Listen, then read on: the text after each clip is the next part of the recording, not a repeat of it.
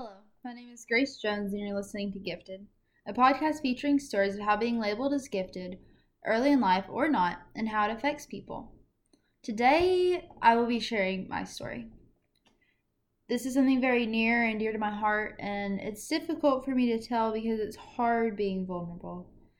So, I appreciate all of you, all of the supporters, all the people who take the time to listen to these short stories about what the gifted education system has done to help us grow and has done to hurt us. I apologize for things being so sporadic right now. Life has gotten a lot of has had a lot of craziness lately and I'm not perfect and I haven't been constantly updating things. And I apologize for that. To start, I guess I'll tell you a little bit about myself. I've lived in the same town my whole life, so my worldview isn't necessarily that broad, considerable or compared to others. I have been in the gifted and talented program since probably second grade. I am a percussionist in the band, which means I play drums and like keyboards. And I find a lot of joy in that, and I find a lot of joy in being around those people. I play tennis, and I'm like kind of okay at it. Um, I really hate being vulnerable.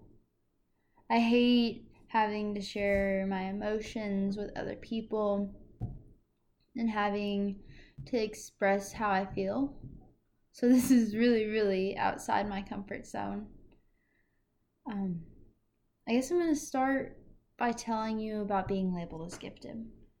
So, in first grade, they pulled us out of class and they said, Hey, you're going to take this test, and it has different portions to it, and we're going to just kind of look at your scores and see if you're suitable for this program that you know nothing about.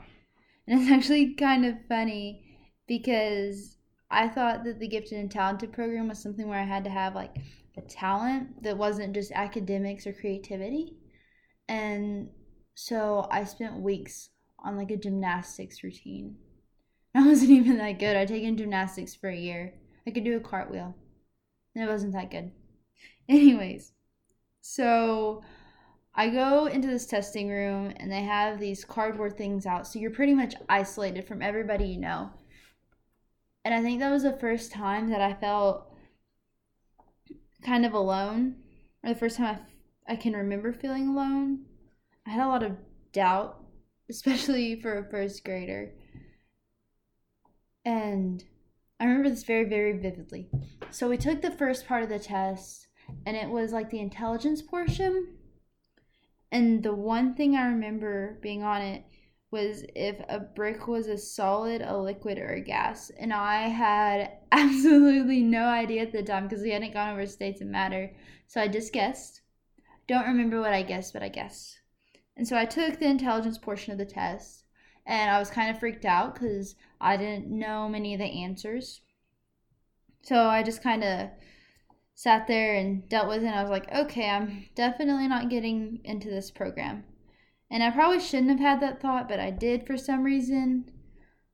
I really don't know why. Um, so then I went to take the creativity portion of the test, and it's this part of the test where they have you go and they draw, like, they give you lines or images, and you have to make something out of it and describe it. And when I got my test scores back, I had done really, really terribly at the creativity portion. I remember why. It was because I was so scared that I wasn't going to get into this program that everybody had raved about for uh, since I was little. I had a lot of older cousins who had almost all been a part of that program, part of the GT program. And it was scary for me to not live up to kind of like the standards that my family had. So I I was really worried and nervous about what was going to happen. So I took the test. I got the score back and they were not sure about putting me in GT. Um, and then my Iowa test scores came back, which is like a unit of standardized testing. It's like the ACT Aspire benchmark test. And it just happened to be what we took that year. And they decided that what would be best for me would be to be in the GT program because that's where all the quote unquote smart kids were, even though that's not where all the smart kids were. It was just where part of us were because we also had other attributes. So I go and I'm in GT. And I remember like thinking that if I didn't get into the program, that I was not taking that test even because I, I absolutely hated every second of it. I was like, oh, I hope I ne- never have to do this again. And I swore on my life that I wouldn't. And then I was in second grade and we started going to GT and I feel like it was kind of like an alienating experience, but also it was probably some of my fondest memories from elementary school into junior high where we stopped the GT program, or at least like the pullouts in classes. Um, I met a lot of my closest friends through the GT program, and I'm especially thankful for that so we got pulled out of class. I don't even remember when or how many times a week. And at first it was a little it was like, "Ooh, I'm better than you." But then I learned eventually that it was like, "Oh, I'm not better than you. I just have to do more work and more challenging work." So, I had to do my extra work and all was fine and dandy. I actually, I think I had some homework at some points during the year. And I think that was kind of weird for a second grader to have homework. But at the same time, like, we weren't really supposed to make up other work. So maybe, maybe I'm just making that up. But we go and I go through second grade and third grade and fourth grade. And I'm done with GT in the elementary school. And it was a little terrifying because we had to get a new GT teacher that I didn't know. And I really, really, really struggled with change. I still do. So, new GT teacher, no idea who it is. And I go and I meet Miss.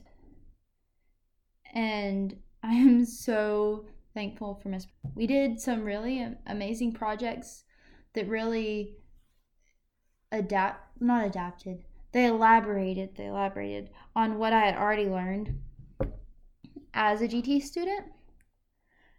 And they really helped me become the person I am today. They helped me learn communication skills and creativity skills and different forms of government and just like random useless facts that I probably never would have known or ne- I really don't use except for the forms of government. Use the forms of government. But everything else is things I wouldn't have known without that program. And I think that extra knowledge is kind of like, oh, I, I can learn things that I'm interested in and that I want to be learning instead of just like in a normal classroom where you don't really have a choice and I don't know. I think that's really important, and I think all kids should be able to experience something like that. So, anyways, we do that, and we're in middle school, and then it's the end of sixth grade, and we're getting ready to go to junior high. And junior high absolutely terrified me. It was completely new teachers and a completely new building and lockers, which that was crazy, and an unorganized lunchroom and no recess, which I thought was weird as a seventh grader. Um, so yeah, it was completely new and like again, constant theme of like I don't like change. So I go and I'm in seventh grade. I don't really know where I'm going with this, But the one thing that stayed constant in seventh grade was I had Miss. And even though we weren't that close, because I'm not really one to be like super up close and personal with my teachers, I had Miss Miss. And I think that helped. Like a lot, a lot. Because she was there to support me. And in that class, I actually learned how to present and public speak.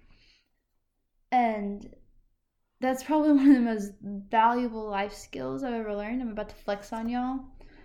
But I've been um well, I was gonna flex and then I forgot what I was gonna say.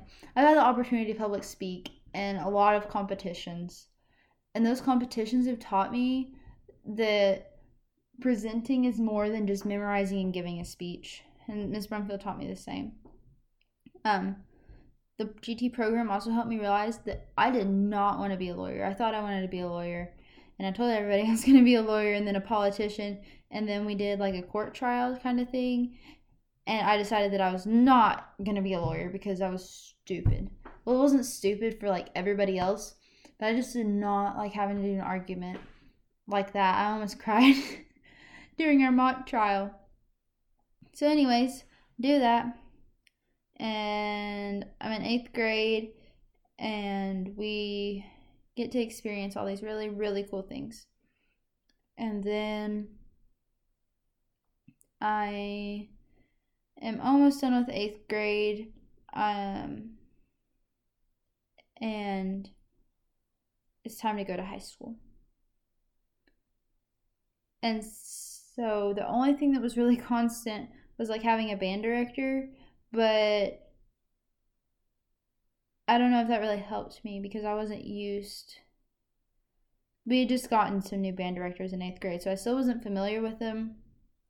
And even though we were still going to have the same band directors, everything was going to be different. And it it was really it was hard.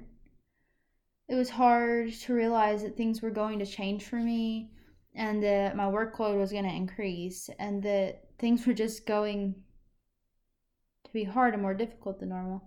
And this this program GT that I'd had all of my life had made it it made it difficult to leave the program even though I was still a part of it I wasn't being pulled out of class or in a separate class to go do something that interested me and that I enjoyed and that hurt like a lot a lot so, I'm in high school. I'm a junior now. And I wouldn't say the GT program has negatively impacted me, but I also wouldn't say that it has completely positively impacted me either. I think that the GT program kind of alienated me from people that I probably would have been friends with, but ended up not being friends with. But at the same time, I met some of my closest friends taking part in that program. And I think that's really important to build connections as you grow older and to learn to love people who have similar interests to you. But it's also important to learn to love people who have completely differing interests from you just because you're together um taking part in similar activities. So, all in all, the GT program is wonderful. It's, it's truly wonderful. But I hate that not every kid gets to partake in the GT program. I think as a kid, I struggled a lot with comparison and comparing myself to others and comparing myself how people's grades were in class and what they made on a test and how well they were doing and how they were performing and how confident they were and how outgoing and extroverted they were. And I really, really struggled with comparing myself to other people. So, over the years, I've had to learn. I've had to learn how to not compare myself to people and how to keep my distance from what makes being someone gifted and not gifted and having that not define my whole life and having that not define who I am as a person and where I would end up. I would not trade my experience with the gifted world for anything. I don't think. Because it's made me who I am today. And I'm pretty proud of the person I am today.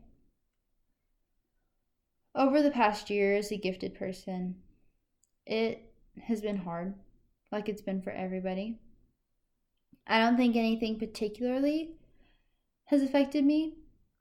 I will say it's been harder